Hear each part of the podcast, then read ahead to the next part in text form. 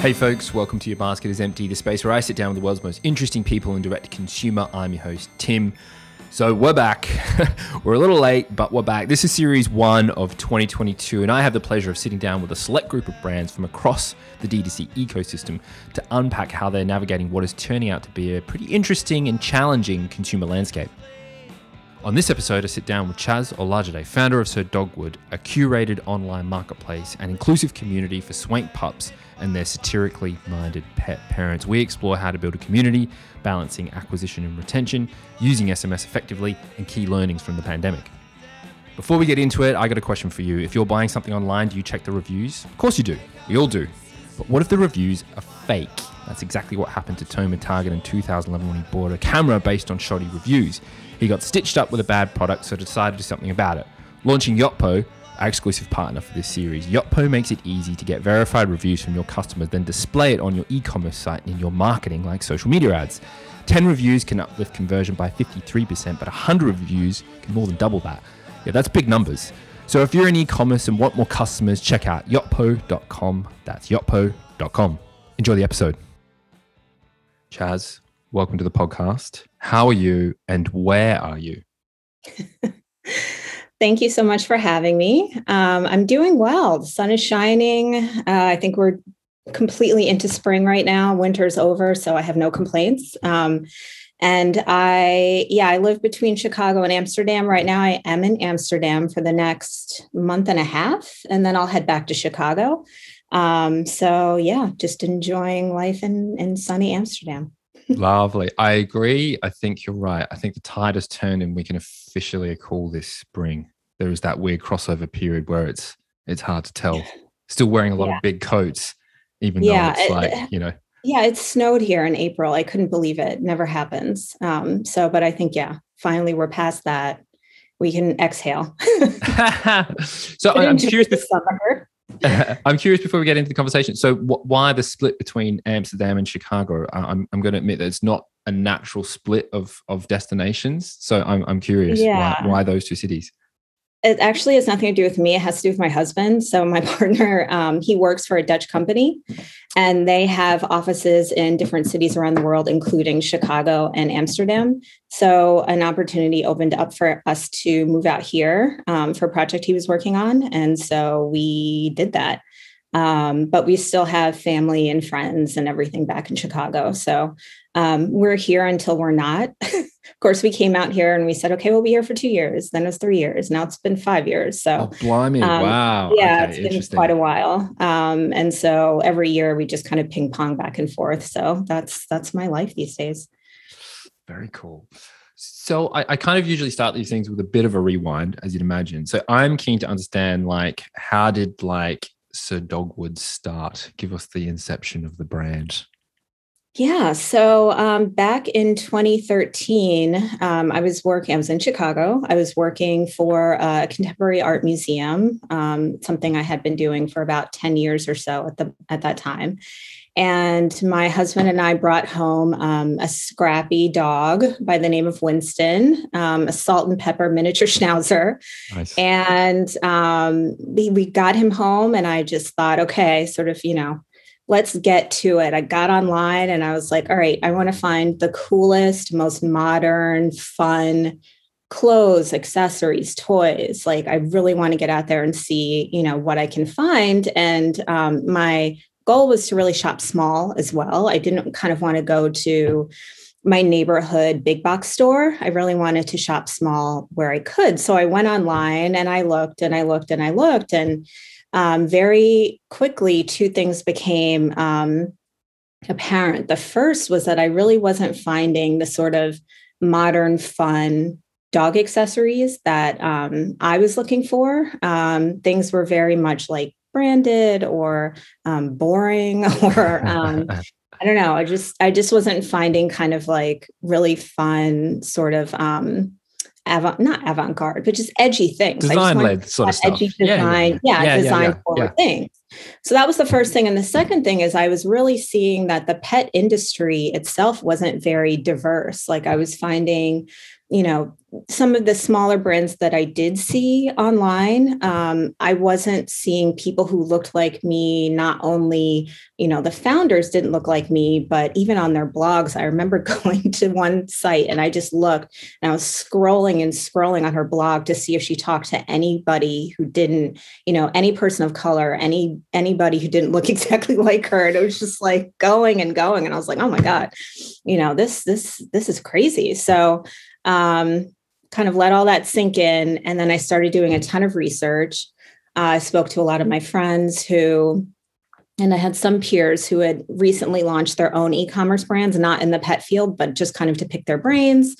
Um, you know, did a ton of research as much as I could. And then uh, a few years later in 2016, I launched Sir Dogwood um, with kind of the, the dual missions of you know, trying to move that needle, trying to highlight a different type of pet parent, um, and, and trying to move the needle on making the pet industry a bit more inclusive um, and aligned more with like my experiences, my own experiences, um, friends and families' experiences, and also tapping into some of the research and the data that I found, which suggested that in the US specifically, um, pet owners of color are the most um, rapidly growing segment of pet owners. So, what I was seeing online was not jiving with. Um, kind of the research and also what I was experiencing in my own life. So I really wanted to tackle that. Um, you know, I think that the the statistic is something like 70 um, no i think it's 67 million households have pets in america. And i think that um, bipoc pet owners are a big part of that pie. So i was really kind of trying to reach out to them.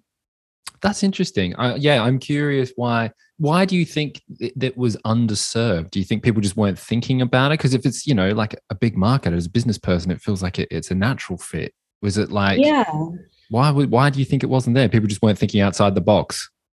I think that was part of it. I think there are a lot of um, stereotypes around, um, particularly Black pet owners of color, that A, we don't exist. I remember when I was doing research and I would, you know, pitch and kind of tell people what I was thinking about. They're like, you know, oh, Black people don't black people don't have dogs or they don't have pets or they're not as into pets as maybe you know other groups um, so you know complete stereotypes there. Um, maybe that uh, i think there's another stereotype that black people don't invest or spend as much money on their dogs. Um, so i think that's another part of it too. Um, so i think that there were just kind of the, these um, these uh, sort of incorrect information about yeah. you know the modern kind of dog owner and and and what we look like and what we could look like. Um, so yeah. And I'm curious then, like, um, super interesting. I feel that this is like a, a classic startup story, right? You find the problem, do some research, and you're like, I'm going to go and do it. Was yeah, there a period where you were kind of like dipping your toe in and kind of doing this? You know, you were in the art world, and were you kind of like, I don't know, I hate side hustle, I hate the word, but whatever. Do you know what I mean? Was there a period where you yeah. were kind of like exploring it, and then you went, right, I'm just going to go in, you know, I'm just going to jump into this head first? Or was mm-hmm. it more sort of start, stop, and you kind of like made that transition pretty quickly? Definitely the former. I it was my side hustle for probably like a year where, you know, before work, during lunch and after work, I just had my laptop out and I was working on research, working on getting the site up and running, working on making new relationships in the pet community. Um, so it took a while to do all of that. And then all the nuts and bolts of just getting um, an American LLC up and running. Like all of that stuff I just worked on while I was also working for the museum.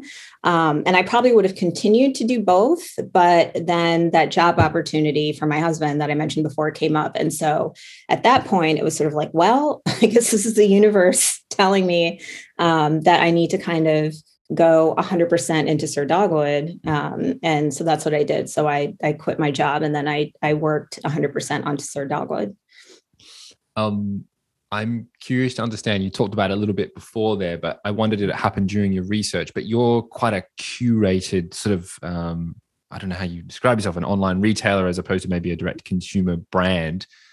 How did you kind of go about that? Was the relationships you built during that research they sort of form into the brands that you would then work with and partner with? And like, what does that curation process look like now? Like, do you scour for brands? Are they coming to you? Is it a mixture of both?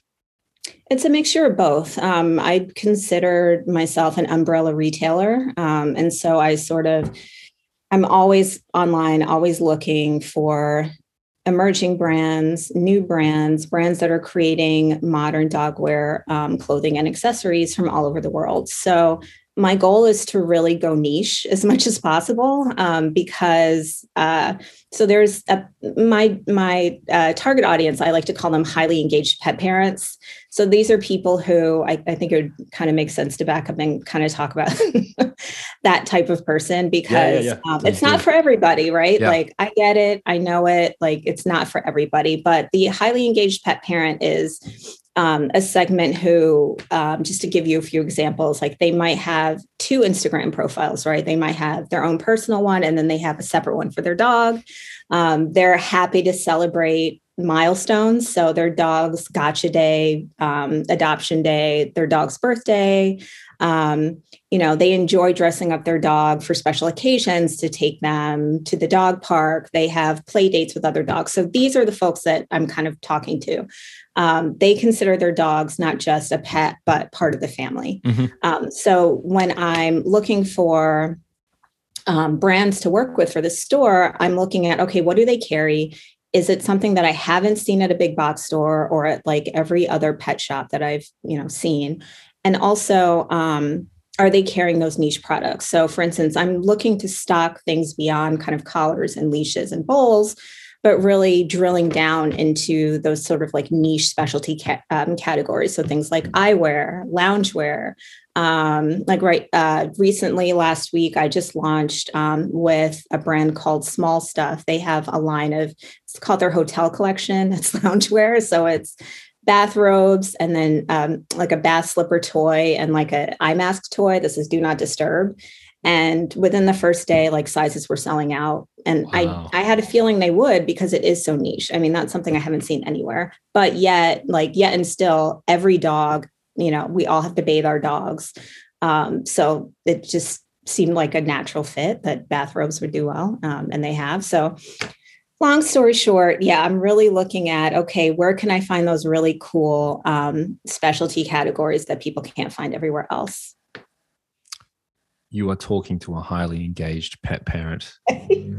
yeah, when I talk, when I kind of like talk about who that person is and what they do, I either get, you know, the skunk eye where people, ju- I can see the right, where they're just like, I have no idea what you're talking about, or I see people light up, like that's yeah. me.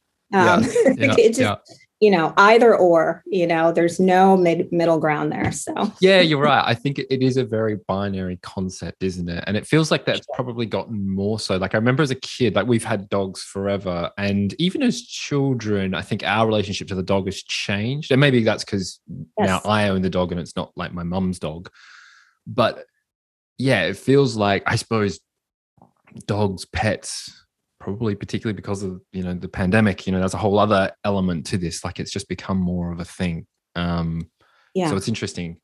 Um, absolutely. That's something i think about a lot the the progression of the family pet from the way it was several decades ago where you had a dog the dog was in the yard. Yes. Um you took the dog for a walk and that was it. And now especially in places like london like i'll see you know time out london will have pages and pages like all of the different things you can do with your dog. You can go to a dog only movies, dog only social meetups, like like basically, and that's my delivery.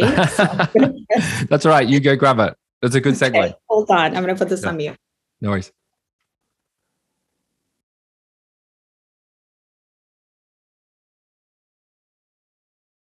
Okay. That was quick. Yeah, hopefully that wasn't that was very quick. Long, yeah, no, it's great. Um, okay. You were telling me, let's just rewind a little bit. Mm-hmm. Tell me more about pet ownership in London. You were saying about you can take your kind of dog everywhere. Yeah, London is on it when it comes to, um, you know, socializing with your dog. I just see so many different activities that happen there. Things like dog specific, um, you know, movie times where you can go to the movies and bring your dog. Um, dog focused cruises, dog focused pubs that have you know happy hour bring your mm-hmm. dog mm-hmm. yeah. um, and i really do think that's the difference between you know pet ownership back in the day and the way that it is now. It's really, it's almost like you and your dog can have sort of a shared social life in a way. um, because dogs are allowed in so many different arenas now in the way that they weren't um, even 10 years ago. Yeah, totally. Um, yeah, the mm-hmm. attitude has changed, hasn't it? Kind of across the board. You know, I think people are more willing, and there's like, yeah, just a bit of a shift in the movement. Um, mm-hmm. I'm keen to talk a little bit more about the nuts and the bolts of of how you're approaching kind of like being a modern brand yourself. I want to talk about cost of acquisition, mm-hmm. CACs. So my sense is it's getting higher and higher. Um, I'm keen to understand how, how are you approaching this? Is this something that you spend a lot of time on? Is it something that you spend a lot of money on? You know, is it working? Is it, is it, is it really challenging to make it work? What, what's your perspective? Yeah, um, it's absolutely true. Costs are getting higher. As um, somebody who has a small business, it's definitely something I think about a lot um, because we do have limited budgets for things like that. So for me, you know, I think I, I it necessitated sort of a shift in perspective for me. Um, you know, not seeing my small business as something that okay gosh we don't have the budgets and you know what a bummer and this is stressful and i'm going to lose sleep over this but kind of like shifting the narrative and thinking okay you know having a small business being a small business owner it's actually i think um, a benefit rather than a detriment, particularly to larger um, businesses. Large corporations and businesses are looking on the marketing side, are looking to tap into small business owners. They're looking to help them with support, with resources, um, and it's a win win for them. So, for instance, um, things like Small Business Saturday. I don't know if that's in London, but it's um, something that um, we celebrate, well, not celebrate, but it's something that we have in America that um, is around American Thanksgiving, right before the big holiday shopping season starts. But um, around Small Business Saturday, I've been able to work with large corporations who, um, you know, I'm able to then leverage their massive followings to help amplify my brand and attract new customers through their promotional products projects um, and then for them you know it's a great opportunity because they're seen to care about small businesses and aligning themselves with the idea of small business and that helps um, that's a good look for them right? And it yeah, like helps yeah, yeah. bottom line. And i've heard from them they're like you know people aren't interested sort of like what you were saying earlier people aren't interested in hearing about you know how i don't know if i can drop like big but like how target formed right? Like yeah yeah yeah yeah. smaller businesses like and what they're doing and and and how they're helping their communities and sort of what drives them. And that those sorts of stories are being tapped into um, by the american expresses by the googles. And and so that's been a really great way for me to get in front of um, bigger audiences um, than i would be able to on my own um, so yeah, so that's been great. Um, I've also looked to partner as much as possible. So mm-hmm. partner mm-hmm. with mm-hmm. like-minded other brands, um, particularly on social media, for things like Instagram giveaways, things like yep. that. Um, they are low cost or no cost, sometimes completely no cost. Yeah, yeah, yeah. Um, we really ramped this up in Q4 of 2021, and we're continuing to do these partnerships in 2022. Um, and that is something that's particularly advantageous for those of us who don't have those huge budgets. You know, we're just kind of let's tag team, let's do this giveaway. We'll get in front of your audience, you'll get in front of mine. And um, it's a really easy way to kind of grow those new customers and get in front of new eyeballs. Yeah, that's super interesting. I think that's a great way of looking at it, right? Like it can seem like a massively daunting task if you're a growth stage brand, but like switching that up a little bit and using the fact that you're a growth stage brand to your advantage mm-hmm. in a low cost way that's pretty good. That's a that's a pretty good win-win. I'm, I'm keen to understand then so that's super interesting like unique ways of getting out to a wider audience. What about the kind of audience and customers you've currently got? Like retention kind of strategies? Do you mm-hmm. guys use like i know sms is weirdly i know sms is big all over the place but whatsapp is not as big in America as it is Europe. So it's mainly kind of like actual text. But is SMS mm-hmm. getting close to your customer in those sorts of ways? Is that something that has been useful to you guys? How are you kind of approaching those sorts of things? Yeah, that's something that we launched in 2021. Um, so I um, work with Yotpo on that, um, on that as along with a few other things like loyalty and retention and um, user-generated content, some strategies that we have around that. But SMS um, is something that we rolled out last year, and it's been really, really great. It's been beneficial for for me, particularly um, when I sort of put email and SMS um, open rates and um, kind of traffic from each side by side, um, I definitely see lower unsubscription um, rates from SMS than I do from email. Um, and I also see higher carts with SMS versus email. So if like I just pulled up the analytics from the last campaign that I sent out um, on both, and I had about three times as many orders from the SMS campaign than I did from the email campaign. Um, and it's much quicker too, which I love. It's so fast and easy to like send out an SMS campaign versus the design and the time that it takes to to craft a, a, a you know decent email blast. So um, I'm a pretty big fan of SMS. Um, I'm not going to get rid of email anytime soon, though, because yeah, I do think yeah. I'm a proponent of having as many touch points with my audience yep. as possible. Yep. So I'm not I'm not kind of gonna kind of throw it out, but um, I, I was very happy to be able to layer SMS into my marketing strategy. Yeah, it's so interesting. I think it's kind of a part of the mix anyway. Like the email kind of has to be there, even if it's a bit more surface level um, and kind of broad. But that's really interesting. I hadn't thought, thought about the like SMS being quite easy because you can't really you can't design an SMS. It's main, mainly text, right? So like yeah, and to some degree, yeah, you can like I mean it's not like Twitter necessarily. I assume, assume there is a limit that you'd want to impose yourself. You don't want like a huge long text, but like making it shorter text format only forces you to be quite creative and like yeah you have encourage that incentivization right exactly you have to be creative you have to edit because you don't have a lot of room um, and you um, the way that Yotpo works, they have sort of templates that you can build into your um, into your blasts. So it's sort of like here's your message, like here's and it's very guided. So it's like, oh, you might want to go back and add this to make it even better. So these great prompts that help you make it as effective as possible. Um, and they also have the capability to add a GIF. So I always do that too, like a fun little dog related. Ah, nice, nice. Um, and then you send it out. It's great. I love it. So, I mean, this kind of dovetails nicely. You, you mentioned it before, but I'd love to understand from your perspective. It seems to me that like community building is like, you know, not that it wasn't before, but it seems to be more apparent now as part of the kind of modern brand playbook.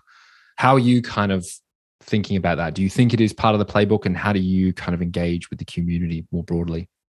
Yeah, I think especially for me and for the mission of Sir Dogwood, I think building an inclusive community, uh, community with fellow pet parents is paramount.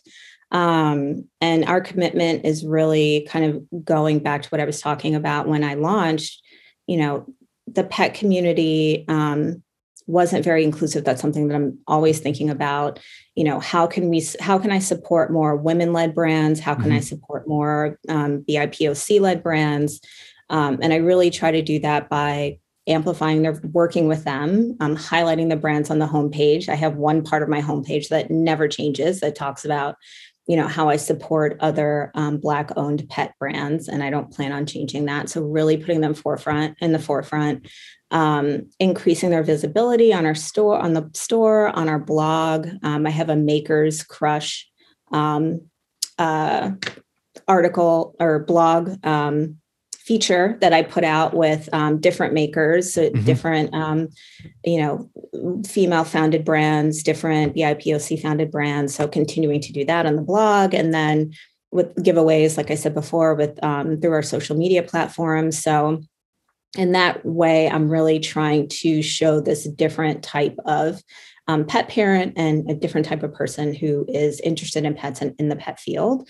Um, and then, kind of on the brand side, um, I'd mentioned UGC before, user generated content. That's something that I think helps to um, give customers a space, like a like a safe space, to share their photos of their dogs um, yeah. in their dogwood gear, because um, they know, you know, we're not. This is a safe space. We're not going to we love it. Get trolled. We get it. Yeah, yeah, yeah. yeah. Exactly. You're not to get trolled. We get it. We're one of you. Um, and so, you know, they can share those photos. They can review the products that they bought on, on Sir Dogwood. They can give feedback, and it's just kind of like a nice space um, for them to kind of highlight the love of their pet, their love of their dog. Um, and then we highlight that on our homepage as well. Yeah, that's super cool. Yeah, I think the the the, the safe space thing is super interesting because, yeah, I mean, that highly engaged pet owner is quite a unique individual, right?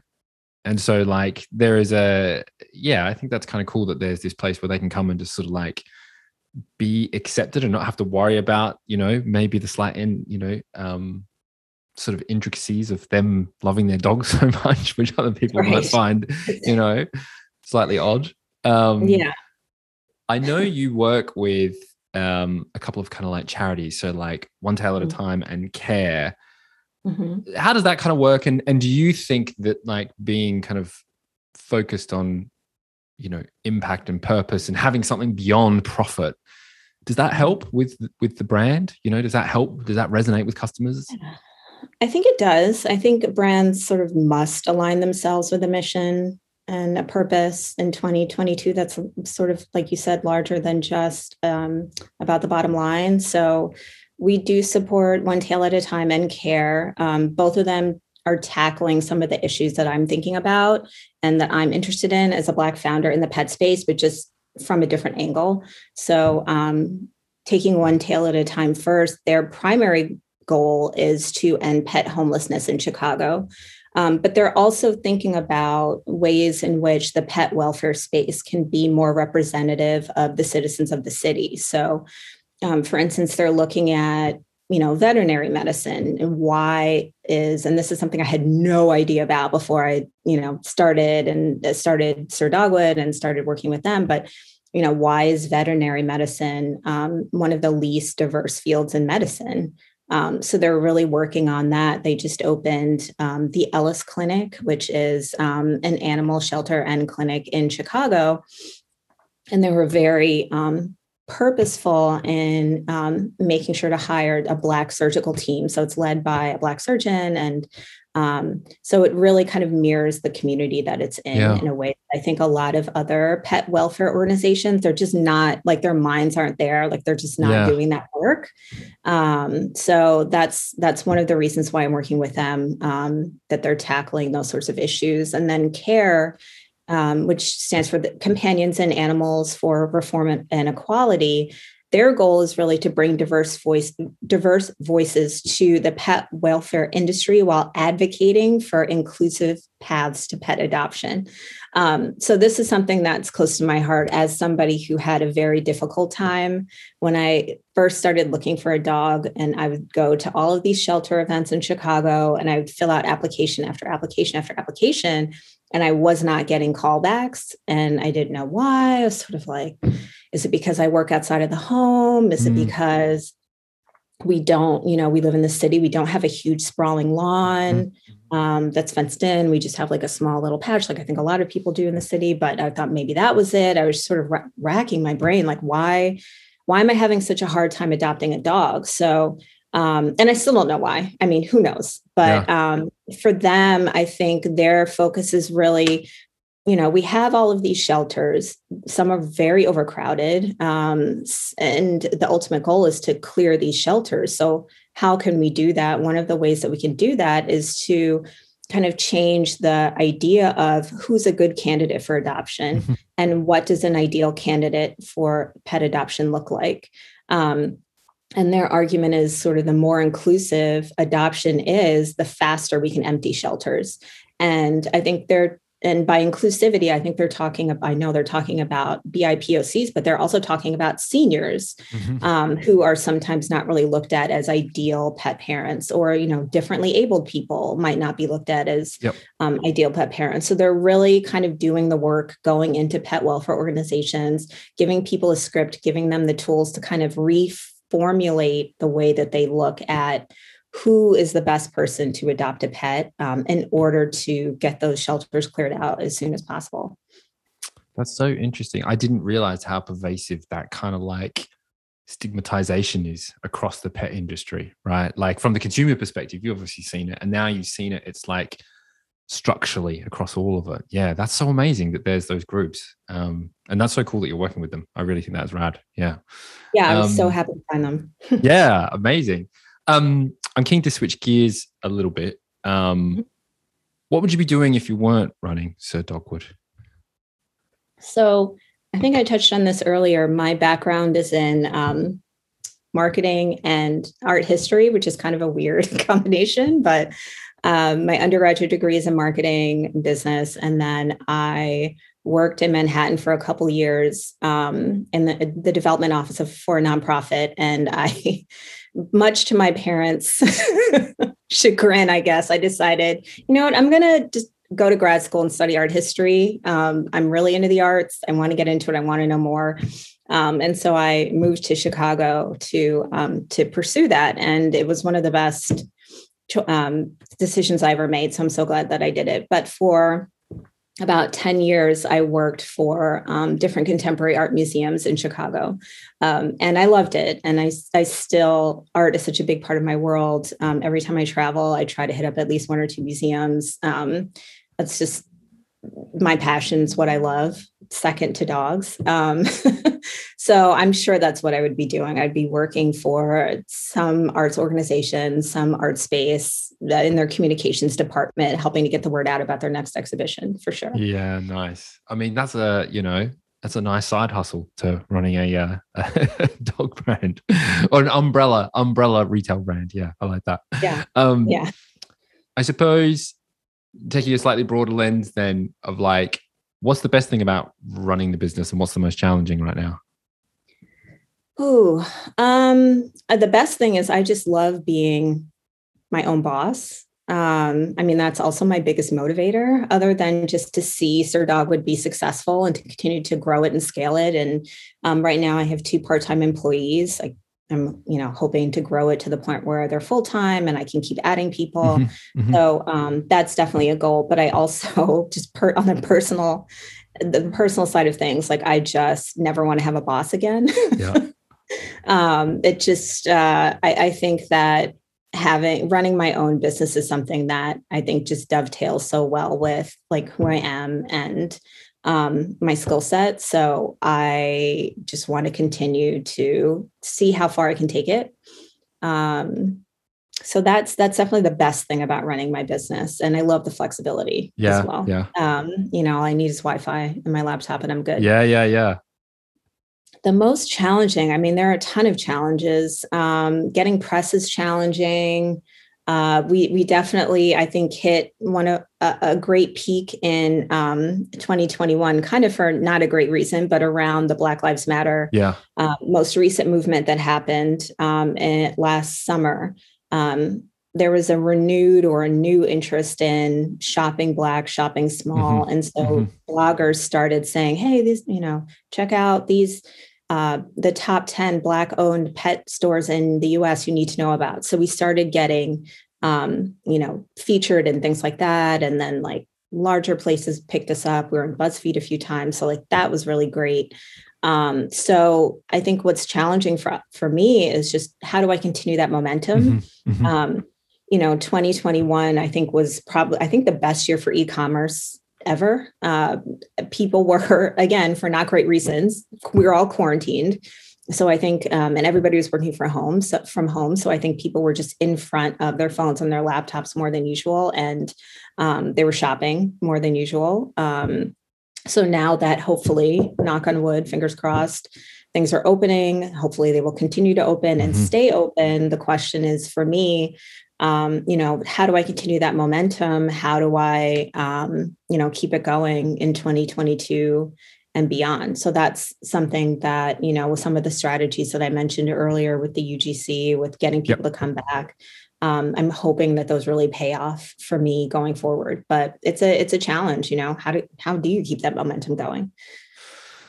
I mean, if you've got the answer, I'm sure there's plenty of other people that would love to know. I'm keen though to just follow that slightly, um, that that theme. So, like, what what does in an ideal world Sir Dogwood look like in like 2025 do you want stores do you want to keep it you know completely online like what would the ideal look like to you yeah, that I would love to. So I have pre-pandemic, I was able to do um, some in-person things, so some pop-ups, mm-hmm. um, mm-hmm. Like shopping events and things like that. And I absolutely love being able to engage with that pet parent community face to face. I love it. I love getting the feedback. I love geeking out over their dogs. I love seeing their dogs, meeting their dogs, all of it. So um, I would love to, um, you know, maybe in like five years or something, not just open a shop, um, but open. I mean, I think this kind of dovetails to my idea of pup culture and like what that means. Like more of like, I don't know, like a hybrid showroom mm-hmm.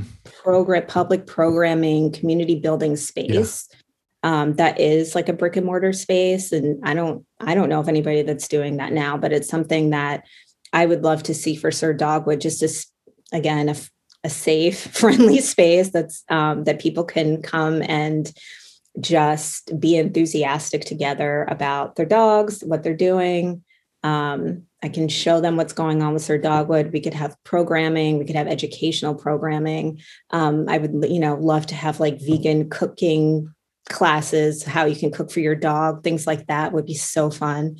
Um, so yeah, having a space where I can I can do something like that over and above just retail would be amazing for me.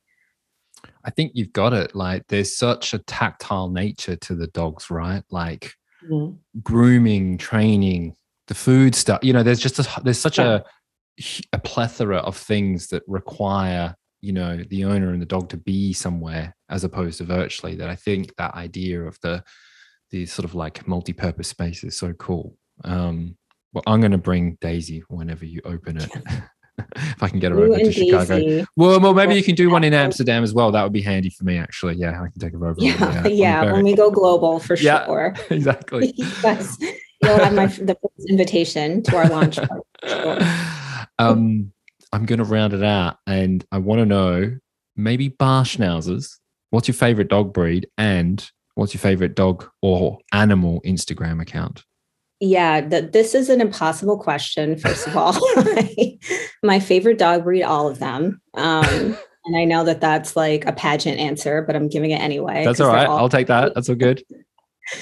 and yeah too many to to to list as far as like my favorite um, accounts on ig i uh, i definitely have gotten to the point where instagram has told me that i i guess 700 once you f- follow 750 accounts you can't follow anymore i don't know if you know oh, this wow no i, I so, did and yeah. i quickly got to 750 dog accounts that i was following and instagram said, "Hey, you're done."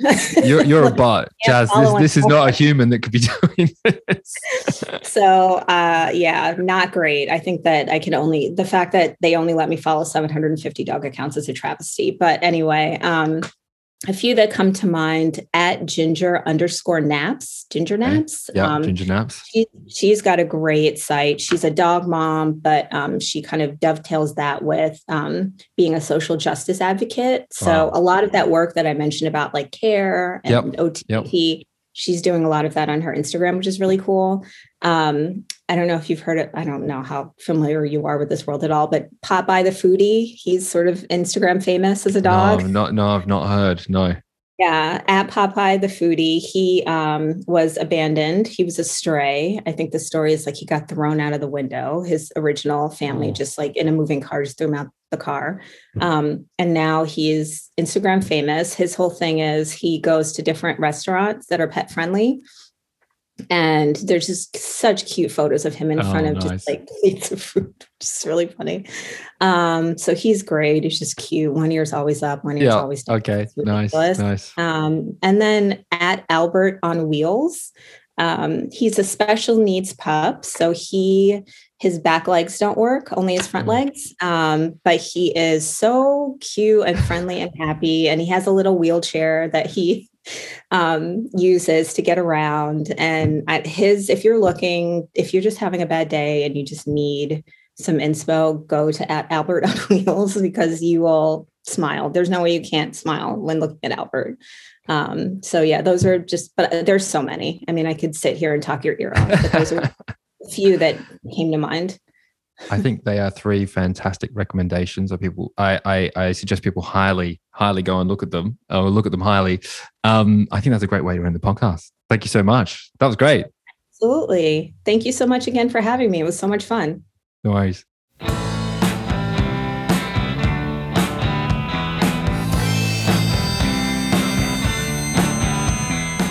There you go. Massive thank you to Chaz for joining me. You can check her out at sirdogwood.com Before I go, a quick word from my sponsor, Yotpo, the leading e commerce marketing platform to increase customer engagement, promote community advocacy, and improve retention. If you want to learn more, go visit them at yotpo.com slash your basket is empty. And as always, if you like this episode, please, please, please leave a review, subscribe, download, and tell all your mates to do exactly the same. I'll see you next time.